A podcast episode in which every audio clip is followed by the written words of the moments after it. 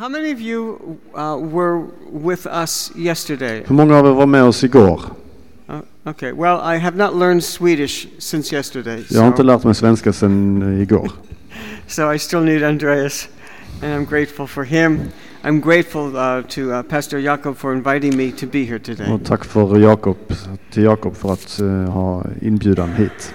And thank you for staying a little bit longer. I hope that what I share will be uh, useful to you. Tack för att ni stannar ett litet tag till. Jag hoppas det jag ska dela eh, kan vara till hjälp för er.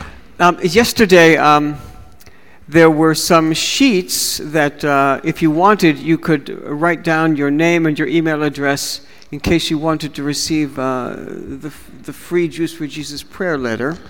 Igår så hade vi några formulär där du kunde, man kunde skriva upp namn och e-postadress om du ville ha eh, ny, nyhetsbrev från Juice for Jesus. If, um, if you wanted to do that, but you, you were not able to sign it yesterday, I put another sheet out on uh, one of the tables in the front. Om ni inte hade möjlighet att göra det igår men vill fortsätta eller göra det idag så finns det, ligger de papperna där ute på bordet. I also put out some copies of um, uh, two or three of the tracts that we uh, typically hand out.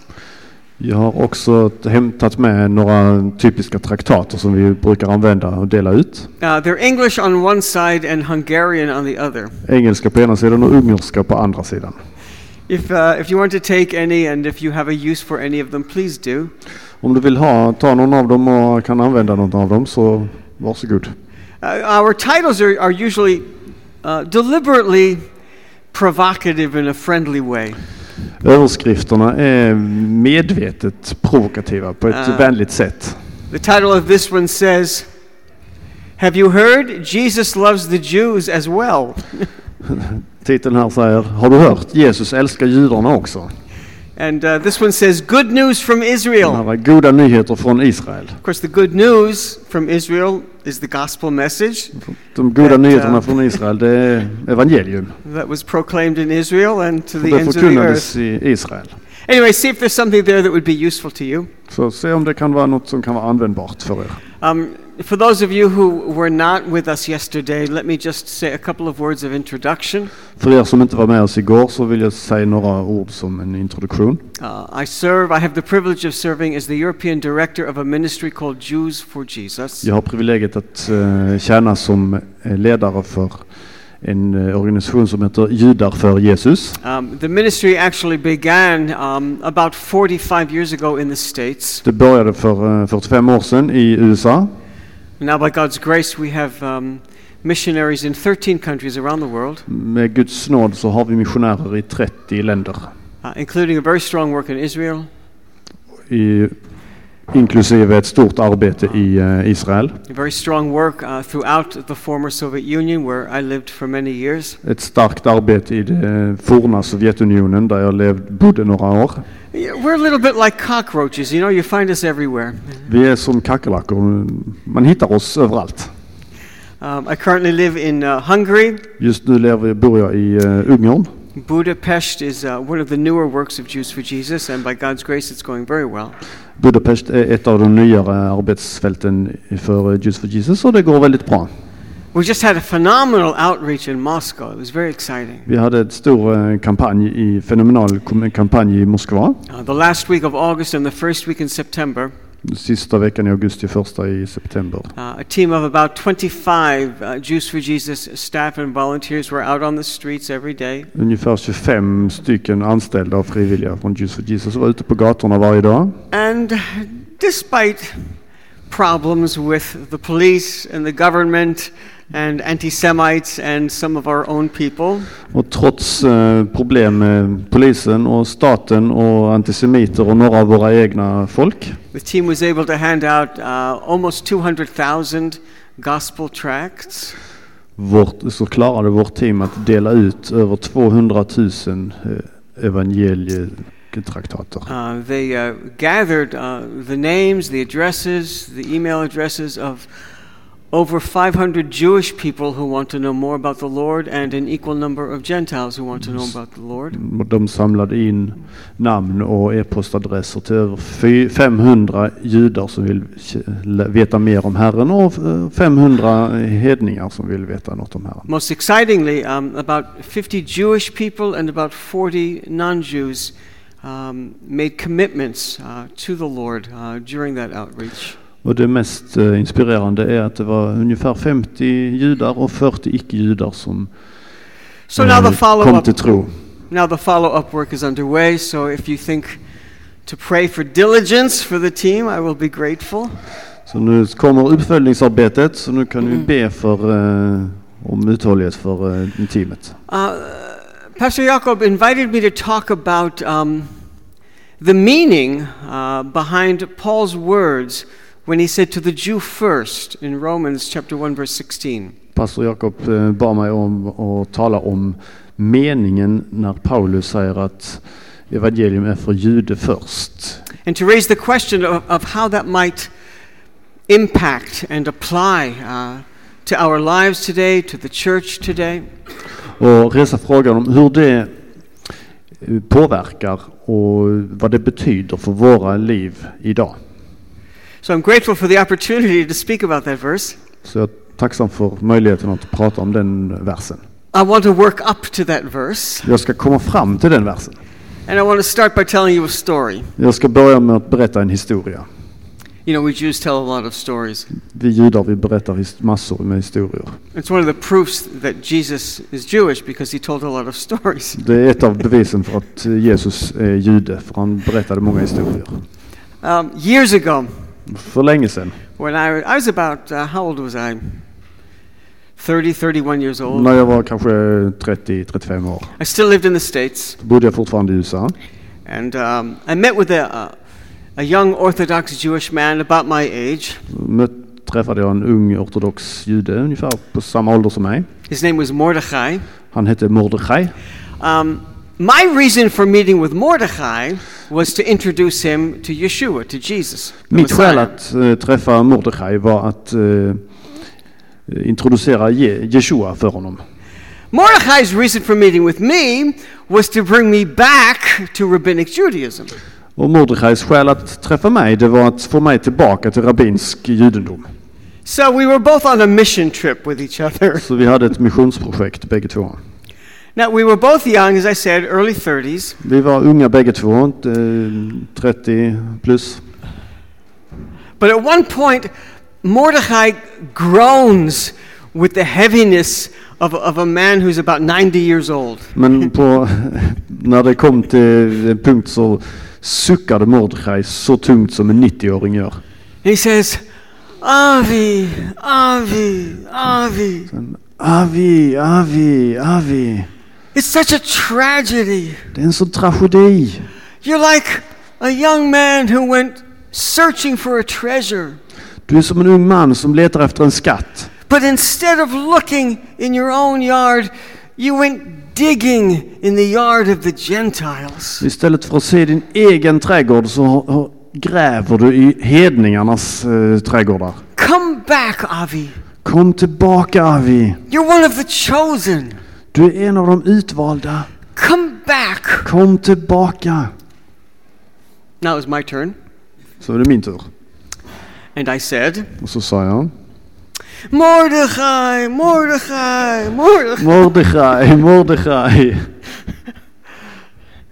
I said, You're right, Mordechai, we're chosen. Du har helt rätt, vi är utvalda. Why are we chosen, Mordechai? Varför är vi utvalda Mordechai? And suddenly Mordechai became very impatient. Och då, då blev Mordechai väldigt otålig. He said, Who knows why we're chosen? That's Hashem's business. That's God's business. Now just come back. Vem vet varför vi är utvalda? Det är Hashem, namnets eh, angelägenhet. Det är Guds angelägenhet. Bara, bara kom tillbaka du. I said, Mordechai, I know why we're chosen. Mordechai, jag vet varför vi är utvalda. The scripture makes it clear, both the Old Testament and the New Testament, that we Jews have received only one call. Skriften är klar på både gamla och nya testamentet att vi judar, vi är utvalda, vi har bara en kallelse. Paul alludes to that call in Romans chapter 1 in uh, verse 16. Och Paulus antyder den kallelsen i Romarbrevet 1, vers 16. When he uh, says to the Jew first, När han säger för jude först. and he explicitly refers to that call in Romans chapter 11, verse uh, 29, Och uttryckligen refererar han till det, den kallelsen i Romarbrevet 11, 29. when he says, The gifts and the call are irrevocable. Gåvorna och kallelsen är oåterkalleliga. What is that call? Va, va, vilken kallelse är det? Well, that's what I'd like to talk with you about this Och morning. det är det jag vill eh, prata med er om nu i eftermiddag. Let me, let me start by taking you to a moment in the scripture when God summarizes the whole reason for Israel's existence as a people. Jag ska ta er till en, ett, eh, en tidpunkt när Gud uppsummerar hela skälet till varför han kallade dem. Um, Exodus chapter 19, Andra Mosebok 19, verses 5 and 6. vers 5 och 6. Uh, let me set the context. Kontexten först. Um, about 40 days earlier, about 50 days earlier, God has brought us out of Egypt. Ungefär 50 dagar tidigare så har Gud tagit oss ut ur Egypten. He's gathered us at Mount Sinai. Han har samlat oss runt Sinai-berget. He's about to give us the law. Han håller på att ge oss lagen. But before he gives us the law, he tells us why we exist. Men innan han ger oss lagen så talar han om för oss varför vi finns. And listen to what he says in verses um, 5 and 6, Och lyssna på vad han 19. säger i vers 5 och 6. Would you read it, please? Om ni nu hör min röst och håller mitt förbund ska ni av alla folk vara min dyrbara egendom, för hela jorden är min. Ni ska vara för mig ett rike av präster och ett heligt folk. Detta är vad du ska tala till Israels barn. He says, You will be a kingdom of priests. Ni ska vara ett rike av And in that, one, präster. in that one phrase, he summarizes the entire reason for why we existed. Och med den frasen så uppsummerar han But you, allt, ha- gr- skälet till varför vi finns. but you have to understand what the priests did in the ancient world. Och då måste man ju veta var, varför fanns det präster i antiken eller den gamla Essentially, they did two things. De gjorde huvudsakligen två saker.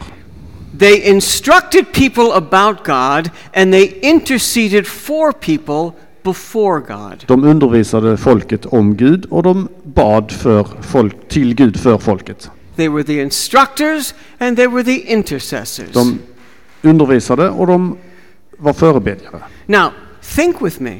Tänk med mig nu. If the entire nation of Israel Om- was called to be a kingdom of priests, Om hela folket, Israels folk, skulle vara ett kungarike av präster. in other words, if everyone is supposed to be an instructor and an intercessor, Då ska ju var och en vara en lärare och en förebedjare. then who are we supposed to instruct and for whom are we supposed to intercede? Vem är det då vi ska undervisa och vem är det vi ska be för? Who's left? Vem vem är det som är kvar? The rest of the world. Resten av världen. The call to be a kingdom of priests was a missionary mandate. Kallelsen att vara ett rike av präster är ett missionsuppdrag. You could say that God chose the Jews because he loves the Gentiles so much and wants to see them saved. Man kan säga att Gud valde judarna eftersom han älskar hedningarna så mycket och vill frälsa dem. We were called to be a kingdom of priests because God had worldwide witness on his mind. Vi kallades att vara ett rike av präster eftersom Gud hade ett vittnesbörd som skulle räcka, nå hela världen i tankarna. I want to show you how this call travels through our entire biblical history. Jag vill visa hur denna kallelsen reser hela vägen genom den bibliska historien. Let's go to the very beginning of my people, uh, God's call on Abraham's life. Vi går till början av eh, mitt folk, Guds kallelse av Abraham. Genesis chapter 12, verses 1, 2, and 3. Would you read Första? Mosebok 12, 1-3. Herren sa till Abraham, gå ut från ditt land och din släkt och din fars hus och bege dig till det land som jag ska visa dig. Där ska jag göra dig till ett stort folk. Jag ska välsigna dig och göra ditt namn stort. Och du ska bli en välsignelse. Jag ska välsigna dem som välsignar dig och förbanna dem som förbannar dig. I dig ska jordens alla släkten bli välsignade. He says, In you and in your descendant, all the families of the earth will be blessed. I dig och din avkomma ska hela jorden välsignas. Now, what's that blessing? Vilken sorts välsignelse är det? Paul explains. Paulus förklarar. In Romans um, chapter 3, he explains that through the Jewish people, God brought forth the scripture, the written word. I Romarbrevet 3 så förklarar Paulus att genom detta judiska folket så kom skrifterna. And in Romans 9, Paul explains that through the Jewish people, God brought forth the Messiah, the, the Word made flesh. Och i Romarbrevet 3 så förklarar Paulus att genom det judiska folket And so you sände Gud Messias, ordet som blev människa. and so you have through the Jewish people the written Word and the incarnate Word. Så genom det judiska folket har det skrivna ordet och det inkarnerade ordet. But for whom was the written Word and the incarnate Word given? Just for us? Och till vem var det skrivna och det inkarnerade ordet givet? Bara för oss? No, for the world. Nej, för hela världen. And so even when God called Abraham, he was thinking of a witness to the world. Så till och med när Gud kallade Abraham så tänkte han på ett vittnesbörd för hela världen. All right, now travel 400 years ahead with Vi reser 400 år framåt. And we're slaves in Egypt. Vi är slavar i Egypten. And God is about to bring us out of Egypt. Och Gud håller på att ta ut oss ur Egypten. But before he redeems us from our slavery, God has a very interesting conversation with Pharaoh. Men innan han räddar oss ut ur slaveriet så har han en, Gud en väldigt intressant samt, ett väldigt intressant samtal med farao. Listen to what God says to Pharaoh through Moses in Exodus chapter um, 9, verses 14, 15, and 16. Lyssna till vad Gud säger till farao genom Mose i Andra Mosebok 9, vers 14, 15 och 16. Annars ska jag den här gången sända alla mina plågor över dig själv, dina tjänare och ditt folk, så att du förstår att ingen är som jag på hela jorden. För nu var jag nära att räcka ut min hand och slå dig och ditt folk med pest för att utrota dig från jorden. Men just därför lät jag dig uppstå, för att visa dig min makt och för att mitt namn skulle förkunnas över hela jorden. He says in verse 14 that he's going to send the plagues, and he says to Pharaoh, so that you may know that there is none like me in all the earth. Han säger till farao i vers 14 att jag ska skicka plågor för att du ska förstå att det finns ingen annan Gud. And he says in verse 16 that he's going to display his power so that his name will be declared in all the earth. Och han säger i vers 16 att han ska visa, Gud ska visa sin makt så att hans Guds namn ska förkunnas över hela jorden. Why did God redeem my people from Egypt? Varför räddade Gud mitt folk från Egypten? Because he loves us? Yes. Eftersom han älskar oss? Ja. Because he was keeping his promises to the patriarchs? Yes. För att han håller sina löften till patriarkerna? Ja. But that wasn't his only reason. Men det var inte det enda skälet. He was thinking of the world. Han tänkte på världen. He used our redemption from Egypt as a testimony, as a witness to the world, Han använde vår räddning från Egypten som ett vittnesbörd för världen. So that the world would know that He is the only God, Så att världen kan veta att han är den enda guden. so that the world would know that He has judged the false gods of Så att Egypt, världen kan veta att Gud har dömt de falska gudarna i Egypten. so that the world would know that His power is displayed throughout the whole earth. Så att världen kan veta att Guds makt är uppvisad över hela jorden. Did God succeed in that? Lyckades Gud? Absolutely. Ja, helt klart. To this very day, wherever the Exodus story is read and known, his power is displayed in every nation. Var en uttågets, historien om uttåget är uppläst så är Guds makt förkunnad. And you know, when, when we left Egypt, Och du vet, när vi lämnade Egypten we weren't the only ones who left. vi, vi, så var inte vi de enda som lämnade Egypten. Are you aware of that? Eh, Visste ni det?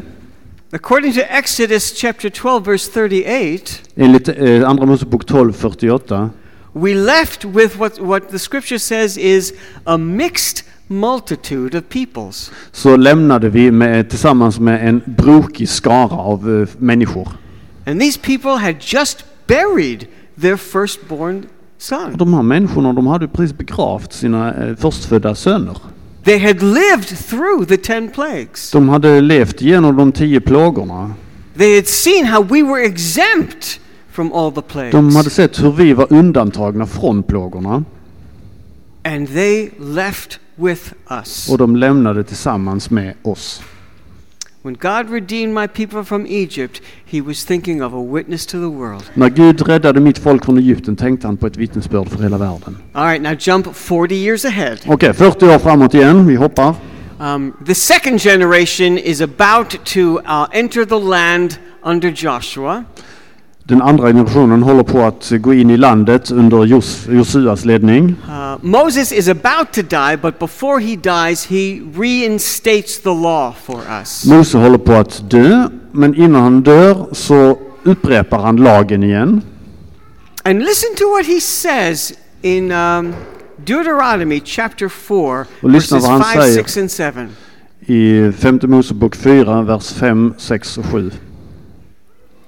Så jag har lärt er stadgar och föreskrifter så som Herren min Gud har befallt mig, för att ni ska följa dem i det land där ni kommer för att ta det i besittning. Ni ska hålla och följa dem, och det ska tillräknas er som vishet och förstånd av andra folk. När de får höra om alla dessa lagar ska de säga, detta stora folk är verkligen ett vist och förståndigt folk. Finns det något annat folk som har gudar som är lika nära det som Herren vår Gud är nära så ofta som vi åkallar honom? Including it. Uh, no, just No. 7, yeah? Oh. Now, uh, there are many reasons why God gave us the law of Det Moses. är många skäl varför Gud gav, till varför Gud gav oss uh, Moselagen. But um, one of the reasons that everyone seems to overlook is an evangelistic reason. Ett av skälen som de flesta tycks överse är det evangelistiska uh, skälet. And it's, it's stated right there in, uh, in Deuteronomy chapter 4. Och det står ju här i femte Mosebok 4. Moses says to us, Keep these commandments. Mose säger till oss, håll de här buden. He says, These will be your wisdom in the sight of the nations. De här buden ska vara er visdom när folkslagen ser på. so that they will see these ordinances. They'll see the way you live and they'll say, What a wise and understanding people this is. Så de kan se hur ni lever och så kan de säga så smart så vist folk det här är. One of the reasons that God gave us the law was to be a witness to the nations, Ett av skälen till att Gud gav oss lagen var att vi skulle vara vittnen the till folken us. som levde runt oss. He wanted the nations to see that our God is real. Han ville att folk, alla folkslag runt omkring skulle se att vår Gud är verklig. That our God is near. Vår Gud är nära. That our God answers us Vår when Gud- we call to Him. Vår Gud svarar när vi ber till honom. They worshipped dead rocks and the sun and the moon and the stars and trees.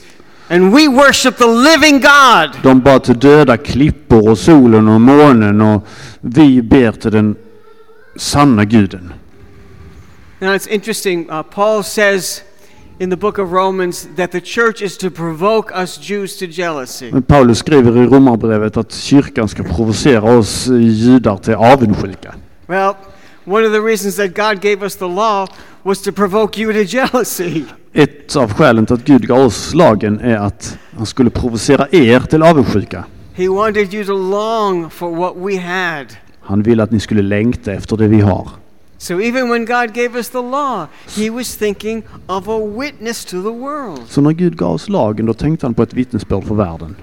And he placed us in the land Och i landet så sätter han, because the land would, would be the platform where we would live out this law that the nations could observe. han sätter oss i landet för i landet det ska vara plattformen för att där kan alla folkslagen runt omkring observera och se oss. So that they could see that everything about our lives, not just our worship, but everything about our lives was different, was distinct because of the true and living God. Så då kan de se att allt i våra liv, inte bara vår gudstyrkan, men allt i våra liv, det har med Gud att göra.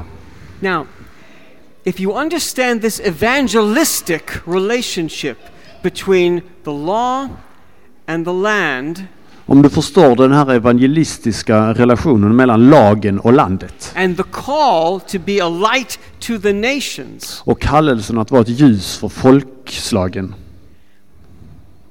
then you can understand why God was so grieved whenever we broke the covenant. kan du förstå varför Gud blev så sårad varje gång vi bröt förbundet. You see, when we violated the covenant, it wasn't just an expression of our unfaithfulness. När vi bröt förbundet så var det inte bara ett uttryck för vår eh, otrohet. It wasn't just an expression, it wasn't just an expression of our supreme ingratitude for all that God had done for us. Det var inte bara ett uttryck för vår extrema otacksamhet för det Gud har gjort mot- till- för oss. When we broke the covenant, När vi bröt förbundet, when we lived the way the nations lived, när vi levde som hedningarna lever, we compromised God's witness to the world. då ingick vi kompromisser eh, och, in, och levde inte som Gud ville vi skulle göra. We all understand this principle even today. Mm? We all understand Ja, this vi- principle even Vi today. förstår den principen också idag. How many of us have um, friends, families, colleagues who don't know the Lord, Hur många av er har vänner, kollegor som inte känner Herren?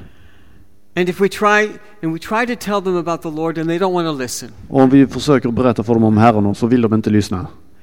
and then in the news there'll be the story of some prominent, well-known Christian who falls because of sin. Och så kommer det i nyheterna någon eh, känd kristen som faller i synd.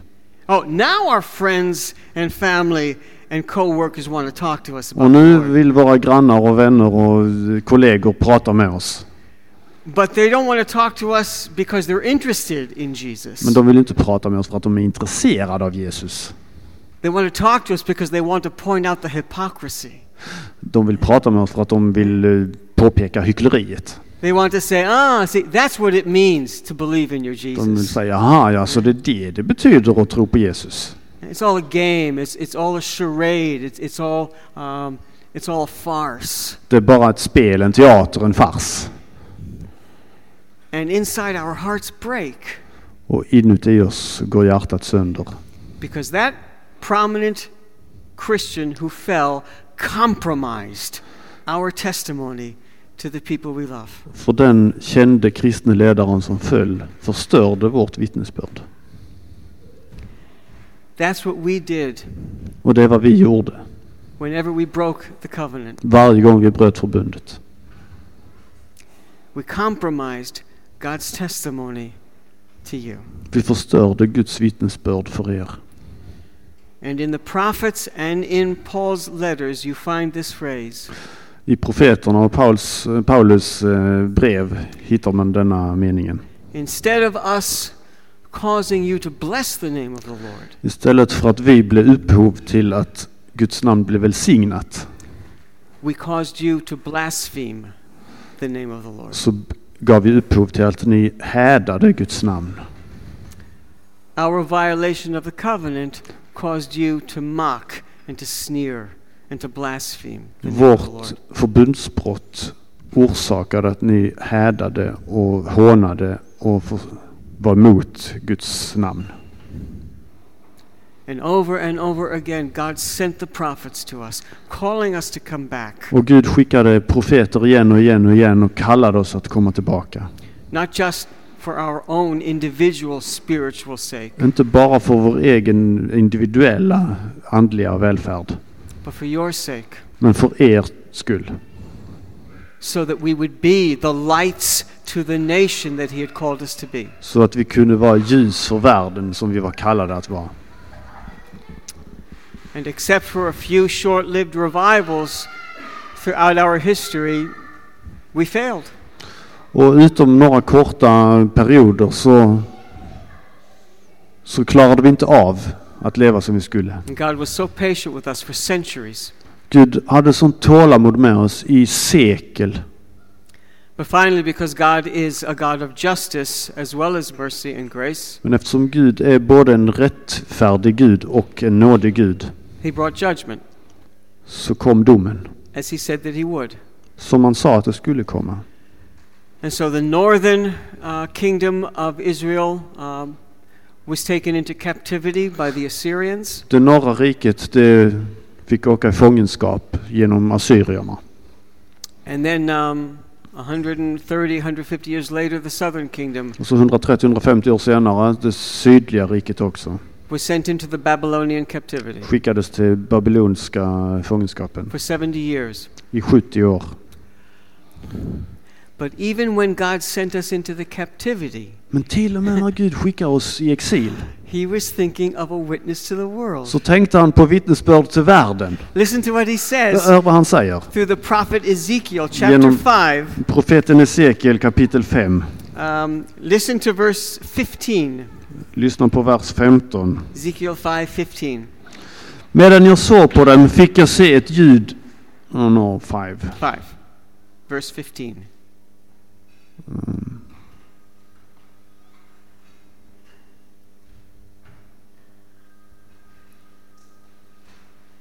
It's in the Old Testament. Yes. yes, but it didn't... Uh, Yeah. Ezekiel? yeah, it doesn't answer. That's the Oh. problem. Odd. Three. Five. 15. 15. Det ska bli till skam och hån, till varning och skräck för folken runt omkring dig. När jag håller dom med vrede och harm och svåra straff. Jag, Herren, har talat. I hope. Uh, are the numbers the same in the English and, and, and in the, uh, the Swedish? Mm, so it should be... A reproach, a taunt? Yeah?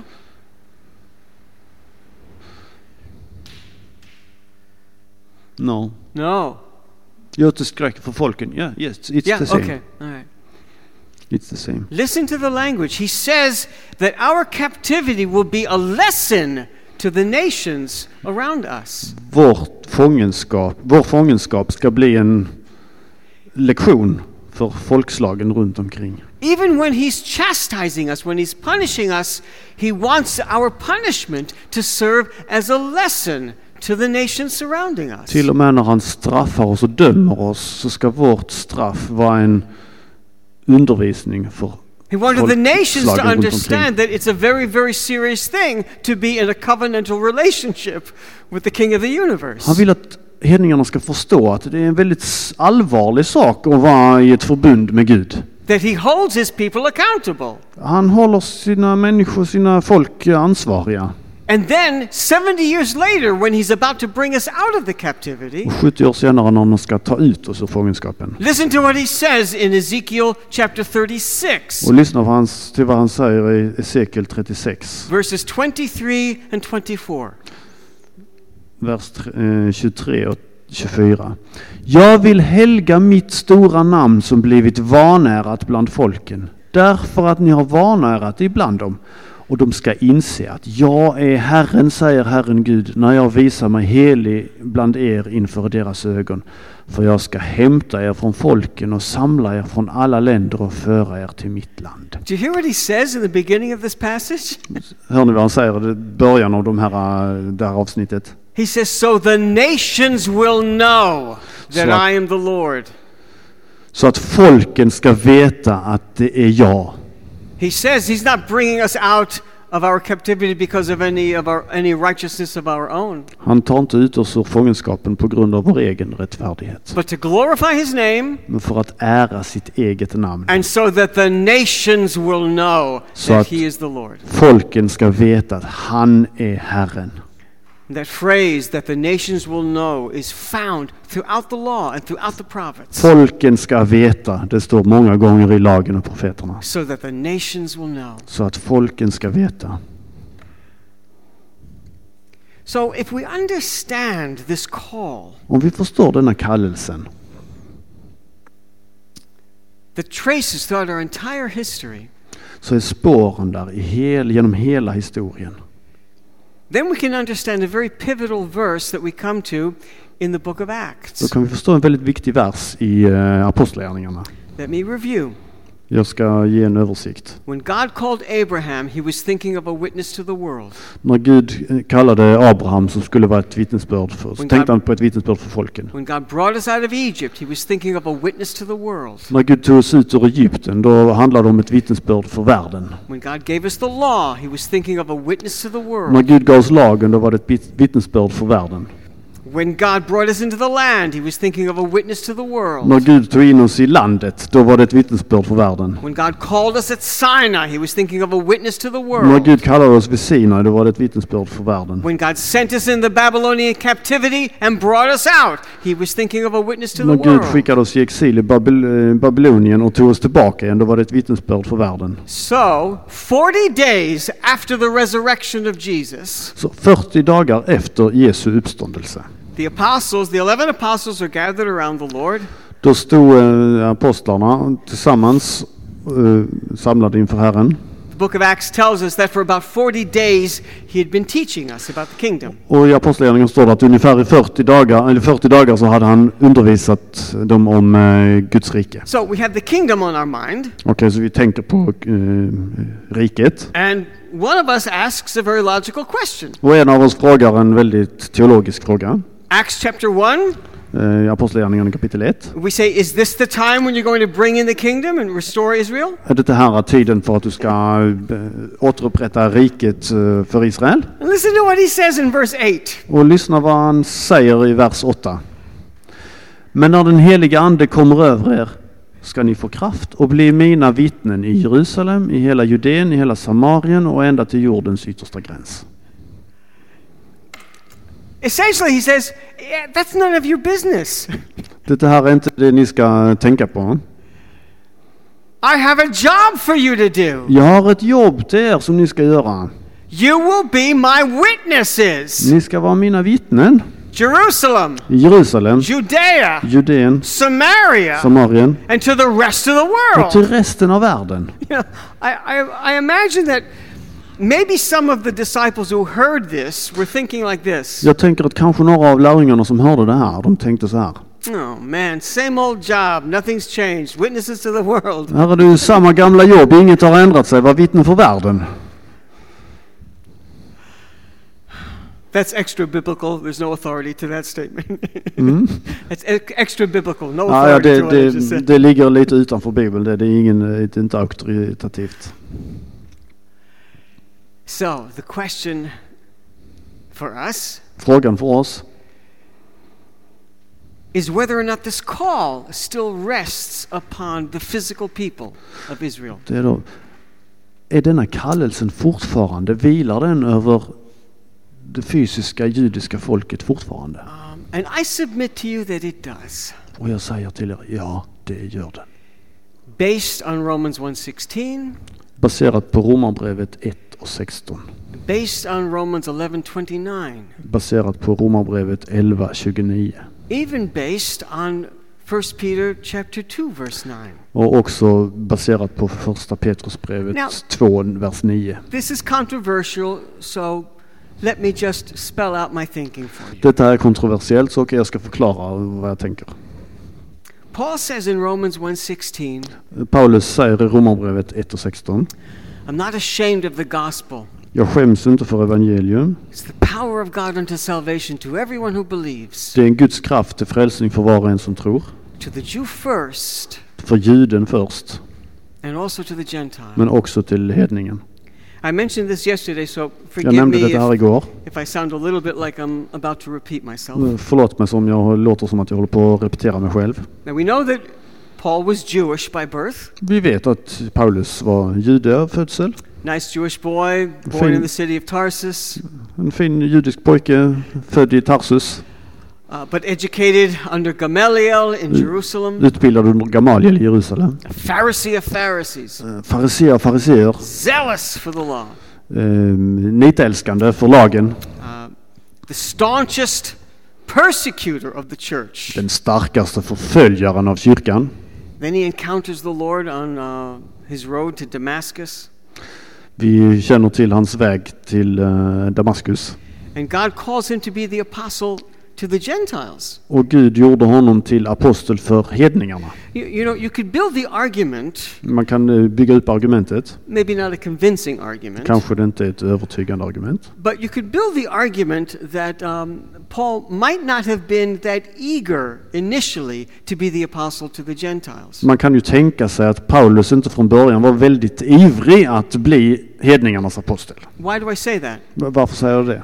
Well, because in Acts 22, he's giving his testimony. Därför att i eh, Apostlagärningarna 22 så ger han sitt vittnesbörd. And he relates uh, to, to my ancestors in the temple courtyard Och då pratar han till mina förfäder i tem- på tempelplatsen i Jerusalem. talks about a vision that he had of the Lord years earlier when he was in the temple. Och så pratar han om den visionen han fick, hade fått flera år innan medan han var i templet. When God said to him, I am sending you to the Gentiles. När Gud sa till honom, jag skickar dig till hedningarna. And Paul explains that he argued with the Lord about that. Och Paulus förklarar att han eh, hade en diskussion med Gud om det. He said, Lord, they know me here. Gud, de känner mig här. they, they know that I consented to Stephen's death.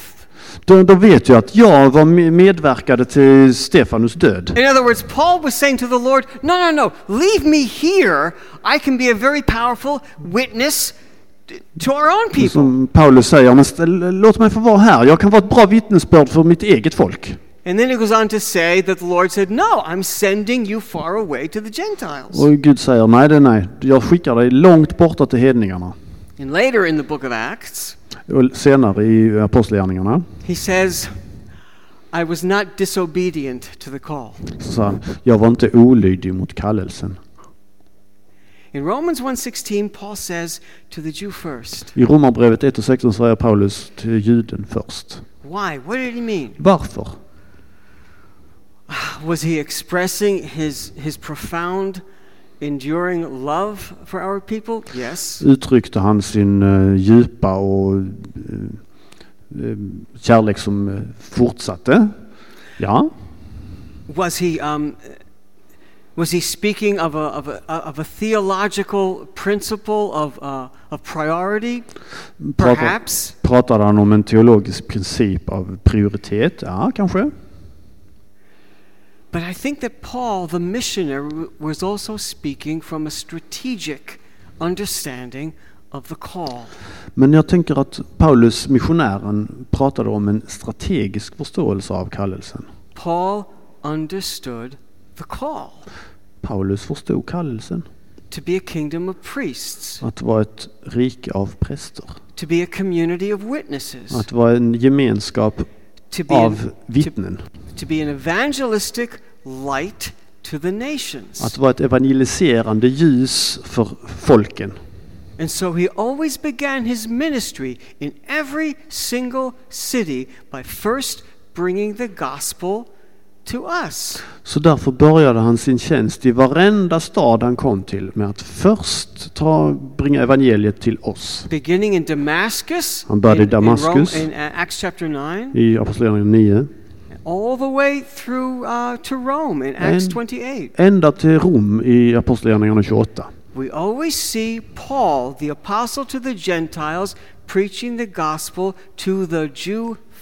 Så ser vi att Paulus, apostel, han predikade alltid evangelium för judarna Bringing the först. gospel first to the future messengers so we would join him in bringing the message to the world. Ta evangelium först till de eh, framtida budbärarna så att vi kan vara med honom och ta evangeliet vidare till världen. Because we can't proclaim the gospel until we believe the gospel. Vi kan inte förkunna evangelium innan vi har börjat tro på det. And we can't believe the gospel until we hear the gospel. Och vi kan inte tro på det innan vi har hört And we can't hear the gospel unless someone brings it to us first. Och vi kan inte höra evangelium om inte någon låter oss höra.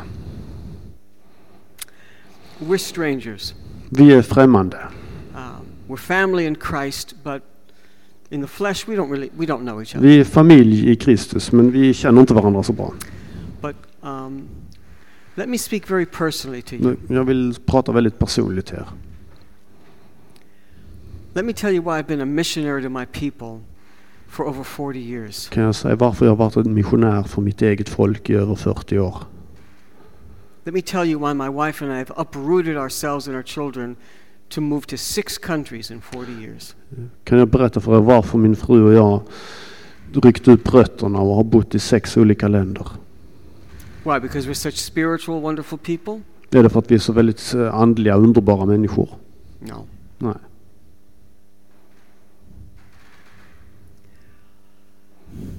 Because we want to see the gospel go to the world. Det är för att vi vill se evangeliet gå ut till världen. And we understand a key to global evangelization. Och vi har förstått nyckeln till den stora världsevangeliseringen. I live for the day when there will be waves of Jews for Jesus covering the globe with the gospel. Jag lever för dagen när det blir vågor av judiska evangelister som täcker jorden. Especially those parts of the world um, that are the hardest to reach. Speciellt de områdena i världen som är svårast att nå. Especially those parts of the world where we are hated. Speciellt de områdena i världen där vi är hatade. I want to see Jews preaching the gospel in Iran Jag vill se judar predika evangelium i Iran and Saudi Arabia och i Saudiarabien and North Korea. och i Nordkorea.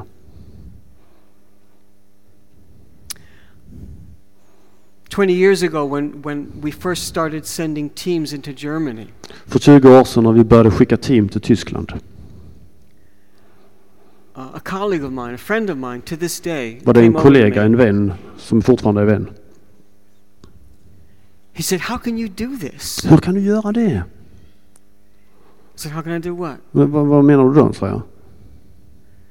He said, "How can you prepare teams to carry the gospel into Germany?" Hur, hur kan, han frågade hur kan du göra, förbereda team som ska åka till Tyskland och predika evangelium? He said, "Have you forgotten?" Ha, har du glömt? sa han.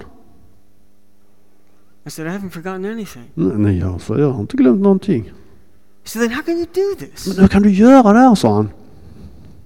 Because he knew that when we send teams anywhere, we reach not just our own people, we reach, we, we reach the Gentiles of that nation. Han visste att när vi skickar team så är det inte bara det att vi når judar. Vi når ju också de folken som bor i de länderna vi kommer till. He said, How can you do this? Hur kan du göra så?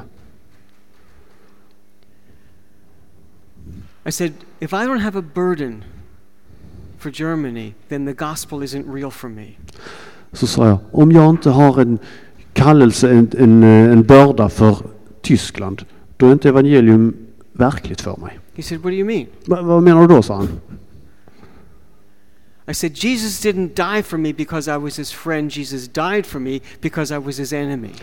Jag sa, Jesus dog inte för mig, för, för mig eftersom jag var hans vän. Jag, han dog för mig eftersom jag var hans fiende. That's the whole point of the gospel. Det är det som är hela meningen med evangelium. I'll tell you something else personal. Mm? I'll tell you something else Jag ska personal. berätta något annat personligt också. Uh, if you have any Jewish friends Om du har några judiska vänner or relatives, eller släktingar uh, you probably notice that um, we're a very direct, uh, often we're even an abrasive kind of people. så vet du nog att vi alltid vi är ett väldigt sånt direkt och aggressivt folkslag. Not all of us and not always, Inte alla och inte alltid. but you know, we're, we're a very direct, very forthright people. Vi är ett folk som är väldigt direkt och rakt fram. And history has fashioned us to have a tough skin. Och historien har format oss till att ge oss ett tjockt skinn. You know, it doesn't bother me when I encounter anti Semites. I expect to meet anti Semites. Jag bryr mig inte när jag möter antisemitism. Jag, jag förväntar att möta det. And I deal with it. Jag bara hanterar det. That's how history has fashioned us. Det är så historien har format oss. But when we come to Christ, Men när vi kommer till Kristus we have a tough skin, så har vi ett tufft skinn. but He gives us a soft heart. Men han ger oss ett mjukt hjärta. Faces of flint, hearts of flesh. Flintansikte och s- kötthjärta. We're fashioned to go into the difficult places and to break up the ground. Vi er är formade att gå in i svåra, på svåra platser och bryta upp jorden. I was telling somebody this recently.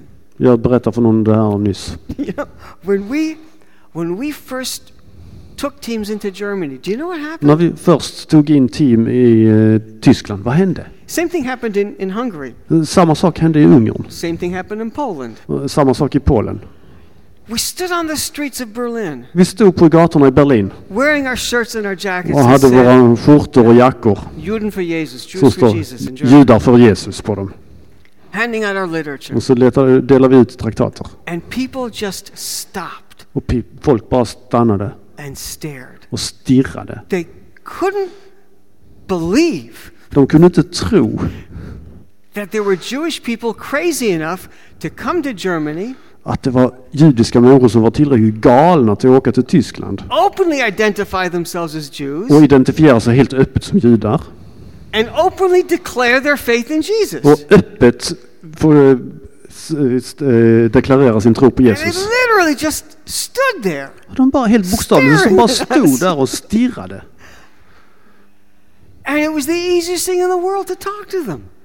Och det var det enklaste i hela världen att prata med dem. We just walked up to them and started saying, So, what do you think about Jesus? Och vi bara gick fram till dem och frågade vad tycker du om Jesus? And they just listened to whatever we had to say. Och de lyssnade på allt som vi ville säga. Same thing happened in Hungary, same thing happened in Poland. Samma sak hände i Ungern och i Polen. Yeah, there were a lot of people who disliked us, Ja, ja, det var många som inte tyckte om oss. but that's okay. Men det är okej. History has fashioned us Historien har format oss. To be the shock troops, to go into the hard places first, Det var stormtrupperna som går in i de hårda platserna först. to break up the ground, Bryta upp jorden. and then to work with you, Och att arbeta tillsammans med er. to give you the people that we find who, who want to know more. Till att ge er de människorna som vi hittar som vill veta mer. And that's what we do. Och det är det vi gör. I had a friend years ago, um, a pastor, who, who told me this. Jag har en vän, en pastor, för länge sedan som berättade det här för mig. He said, Avi, don't ever become a pastor. Han sa till mig, Avi, bli aldrig en pastor. I said, why not? Varför det? He said, well, you know, a pastor has to be able to, to think like a shepherd. Du vet, en pastor måste tänka som en herde. I said, I can think like a shepherd. Jag sa, jag kan tänka som en herde. He said, no, you can't. Nej, nej, det kan du inte, sa han. He said, you don't think like a shepherd, you think like a shark. Du tänker inte som en herde, du tänker som en haj. Well, I do. Okej, ja, jag gör det. But you know, the body of Christ needs sharks. Men du vet, Kristi kropp behöver hajar. Um, Paul was a shark. Paulus var en haj. Um, Paul was an apostle. Paulus apostel. Paul went in with teams and broke up the ground. Han gick in med sina team och bröt upp jorden. And because of his evangelistic work, people got saved, and then he congregated them. Och på grund av hans evangeliseringsarbete så blev folk frälsta och så bildade han församling. And men like Timothy and. Epaphroditus shepherded these people. Och män som Timoteus och eh, Epafroditus, de var herdar för dem. But Paul needed Timothy, and Timothy needed Paul. Paulus behövde Timo- Timoteus och Timoteus behövde Paulus. We Jews for Jesus need you. Just för Jesus behöver er. What are we going to do with the 500 non believing Russians who just gave us their names and addresses in Moscow two weeks ago? Vad ska vi göra med de 500 icke-troende ryssarna som gav oss sina namn och e-postar för, för två veckor sedan i Moskva? we're going to work in partnership with the churches in Moscow. Då får vi samarbeta med kyrkorna i eh, Moskva. Well, we focus on bringing the gospel to the Jewish people who gave us their names. fokuserar på att ta evangelium till de judarna som gav oss, eh, oss sina namn. We need you, Vi behöver er. and you need us. Ni behöver oss. Does this call still rest upon the Jewish people today? Har det judiska folket fortfarande denna I, kallelsen? I believe it does. Ja, det tror jag att vi Because in har. Romans chapter 11, verse 29, För eftersom i Romarbrevet 11.29 Paul, uh, speaking of us, så Paulus pratar om oss. First he says something very harsh. Först säger han något väldigt hårt. Verse 28, he speaks of our unbelief. I vers 58, 28 så pratar han om vår otro. And he says that because of our unbelief, we are enemies. Och så säger han på grund av vår otro är vi fiender. Very strong language. Det är väldigt eh, st- starka ord. But then in the next verse, 29, he says, Even so, we are beloved. Men nästa vers så säger han, men även om det är så, så älskar han oss. Why? Varför? Because of the patriarchs, he says. På grund av In patriarkerna. other, in other words, because of the promises, the covenantal promises that God gave to Abraham, Isaac, and Alltså Jacob. på grund av de förbundslöftena som Gud gav till patriarkerna. And then he, he lists another reason for why we're still beloved. Och så ett skäl till till att han älskar oss. He says, Because the gifts and the call are irrevocable. Eftersom Guds gåvor och kallelse inte kan återkallas. The word gifts is in the plural, Gåvor är i plural, the word call is in the singular. kallelse i singular. Why? Varför? Because Israel as a people has only received one call Eftersom folket, Israel, folket, bara har tagit be, a, emot to en be a kingdom kallelse. of priests, Att vara ett rike av präster. To be a community of witnesses, Att vara en gemenskap av vittnen. to be an evangelistic light to the nations, Att vara ett, ett evangeliserande ljus för folken. so that the world will know the one true and living God. Så att världen kan lära känna den ende sanne levande guden. And Paul says that that call has not been revoked. Och Paulus säger att den kallelsen har inte återkallats. Now, please don't misunderstand me. Missförstå mig inte. I'm not saying that only us Jews are supposed to be missionaries. Jag, jag påstår inte att det är bara judar som ska vara missionärer. I'm not even saying that we're very good missionaries. Jag säger inte ens att vi är bra missionärer. We're just very loud missionaries. Vi är bara högljudda missionärer. And every one of us, Alla, var och en av oss, every sincere believer in Jesus, alla uppriktiga troende på Jesus, är kallade att vara vittnen för Herren på något sätt. What I am saying is that there is only one physical people that was called to be an entire nation of messengers for the Lord. Det är, så här, det är bara ett fysiskt folk som är kallade att som helhet vara ett vittnesbörd för världen. And that's the people of Israel. Och det är Israels folk. And that's what I live to see. That's what I live Och det är to det jag see. lever för att se. You know, two weeks ago I received a, a message from um, an Iranian Christian who lives in Turkey. För två veckor sedan fick jag ett meddelande från en iransk kristen som bor i Turkiet. He wants me to come to Turkey. Han vill att jag ska komma till Turkiet. He teaches in an underground Bible school. Han undervisar på en underjordisk bibelskola. All of his students are Iranian Christian refugees. Alla hans studenter är iranska kristna eh, flyktingar. He told me that by God's grace they have a, a supernatural love for the Jewish people and they want to see them saved. Genom Guds nåd har de en eh, övernaturlig kärlek till Israel efter att de blev frälsta. The world says we're supposed to be enemies. Iran, de eh, ska ju egentligen vara fiender. So we're going to meet in Germany and talk about when I can come to Turkey and train his Iranian Christian pupils in Jewish evangelism. Så vi möts i Tyskland för att prata om när jag kan komma till eh, Turkiet för att undervisa hans iranska eh, nya troende. And I want to see some of them come to Germany. Och jag vill att några av dem ska komma till Tyskland. Why? Varför? Because there are 22,000 Israelis living in Berlin. Därför det är 22 000 israeler som bor i Berlin.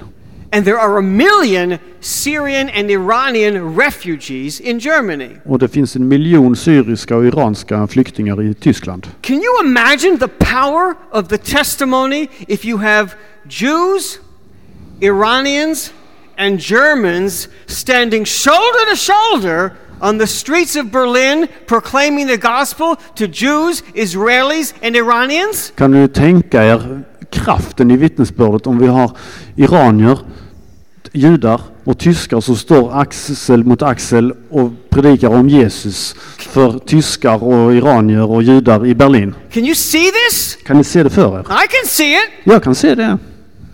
The world says that this kind of gospel partnership is not possible. Världen säger att sådana samarbetsformer och evangelisation, det är inte möjligt. The gospel says it's not only possible, the gospel says it has to be. Men evangelium säger att det inte bara är möjligt, det måste vara så. And you know what? Even if I'm wrong about the call, Och även om jag skulle ha fel om kallelsen, still a good strategy. det är ändå Guds strategi. All right, so how does this relate to you and to me? På vilket vis handlar det här om er? What does to the Jew first mean for you? Vad betyder för jude först för er?